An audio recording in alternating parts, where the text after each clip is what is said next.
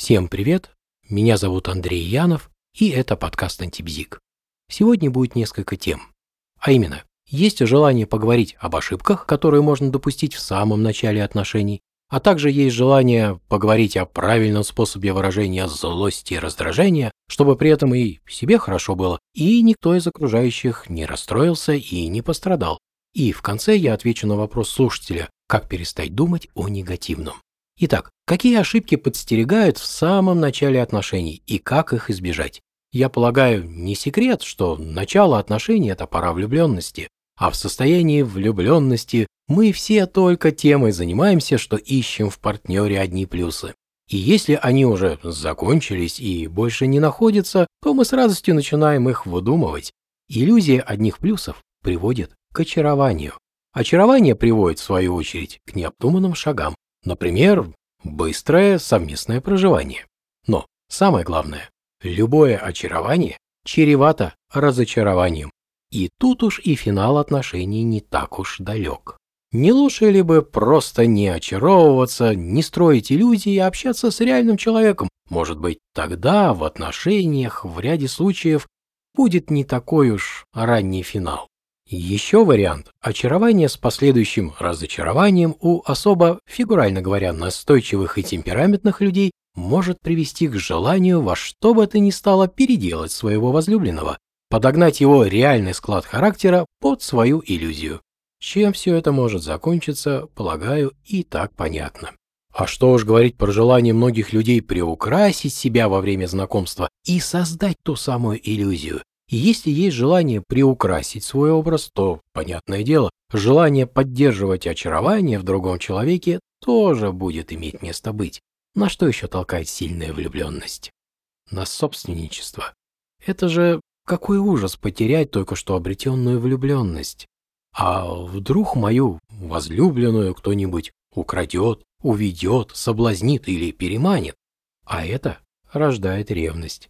В свою очередь, ревность порождает недоверие и желание контролировать. А кому понравится, что его контролируют? Нет, конечно, есть те, кто нуждается во внешнем контроле, да, им это будет на пользу, но все же не о таком контроле они мечтают. Вот что тут интересно? Чем человек меньше контролирует себя, тем больше пытается контролировать все и всех вокруг себя. А сильно влюбленного человека переполняет, да что там переполняет, затапливают эмоции. Какой ж тут самоконтроль? Поэтому точно стоит ожидать контроля того, у кого есть страх потерять влюбленность. Что опять же в ряде случаев приведет к завершению отношений. И что же делать, чтобы не допустить всех этих ошибок? Не влюбляться? Вот уж нет, влюбляться. И, конечно, в состоянии влюбленности мозг выключается, и от этого никуда не деться. Но ведь не совсем же выключается, верно? Но не забывайте, что очарованность и иллюзию вы строите сами по доброй воле. Знаете, как писал Хаксли, факты не перестают существовать от того, что ими пренебрегают. Вот опасность иллюзии можно продемонстрировать в такой аналогии, метафоре. Представьте, что вы очень спешите, вам крайне не терпится куда-то попасть. И вот на вашем пути встречается перекресток и на этом перекрестке светофор, на котором горит красный свет. Но вам же не терпится быстрее оказаться в точке назначения. Так почему бы не представить, что на светофоре горит зеленый? Вот это про опасность иллюзий. И приблизительно то же самое получается и в отношениях. Помните, что влюбленность это, помимо того, что это гормональная буря, это еще и желание находить как можно больше плюсов в объекте своей страсти. Но ведь это желание Стало быть, вы его можете контролировать. Да, пропадает тогда магия очарованности, но зато ошибок не допустите. А впрочем, можете и не контролировать. Решать вам. Давайте теперь поговорим про способы выпустить пар так, чтобы никто вокруг не обиделся и не пострадал. Пар, как известно, надо выпускать тогда, когда мы раздражены и злимся. А каких только советов можно не встретить на эту тему и заняться до изнеможения спортом, и поорать до хрипоты в лесу. А в Японии в офисах даже ставят специальные мешки для битья, на которых изображена фотография начальника. И все это для того, чтобы выпустить злость. А, кстати, а что такое злость?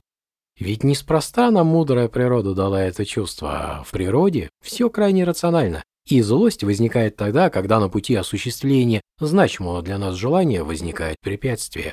Вот злость и мобилизует организм, чтобы это препятствие устранить. Вот эту энергию, да в мирных бы целях. Ведь когда мы злимся, мы эту энергию, которую дает злость, направляем на подпитку определенного поведения, определенного способа действия. И, конечно, спонтанно возникшую сильную эмоцию, или, может быть, даже не спонтанно возникшую, но тем не менее сильную эмоцию, мы контролировать никак не можем. Но свое поведение вполне можем контролировать. Так почему бы просто не выдохнуть и не создать план действий, который будет питаться энергией от злости, но при этом позволит осуществить значимое желание вполне мирным для окружающих способом?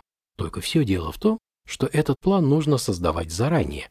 Спонтанно его создать, увы, никак не получится, это понятно. Но ведь нам ничто не мешает спрогнозировать препятствия на пути осуществления нашего значимого желания. Это же не просто желание, а значимое желание. И если все сразу вот так вот продумать, то не возникает неконтролируемых вспышек злости, и пар не надо будет выпускать, он прямиком направится в полезное и мирное русло. В ином случае злость может направиться на все, что угодно, что находится в зоне доступа без всякого разбора. И, конечно, важно осознать, что эта энергия в таком случае расходуется совершенно нерационально, можно даже сказать, расточительно и разрушительно для окружающих. Так что же мешает это осознать и направить ее в мирное и полезное русло? Конечно, я понимаю, что все это звучит сейчас немножко туманно, но если все это со временем разложить по полочкам, то мы получим механизм, который опробирован на практике. Это работает. И обещанный мною в начале ответ на вопрос слушателя. Сергей спрашивает, как перестать думать о неприятном. Сейчас разочарую своим ответом. Не надо переставать думать о неприятном. Вот представьте, вы водитель, и у вас на приборной панели загорается лампа проверки двигателя. Неприятно? Неприятно. Это же надо ехать в сервис, делать диагностику, и, очевидно, за этим последует ремонт. Конечно, неприятно. Но можно найти способ эту лампу погасить. Либо программным путем, либо просто вынуть предохранитель. Можно просто заклеить ее, там, не знаю, изолентой. Лампа погаснет. Но проблема, о которой она предупреждала, останется. Боюсь, ничего хорошего из этого не выйдет. Это как если бы заболел зуб, а вместо того, чтобы пойти к врачу и вылечить, человек бы начал просто пить обезболивающее. Больно, конечно, не будет, но дырка в зубе никуда не денется, и в конечном итоге этот самый зуб вполне можно будет потерять. Поэтому стоит обращать внимание на проблему. Ведь если у нас негативные мысли, значит есть проблема. Так может быть лучше ее просто начать решать? На этой ноте есть желание завершить это короткое повествование. Всем всего хорошего, всем пока.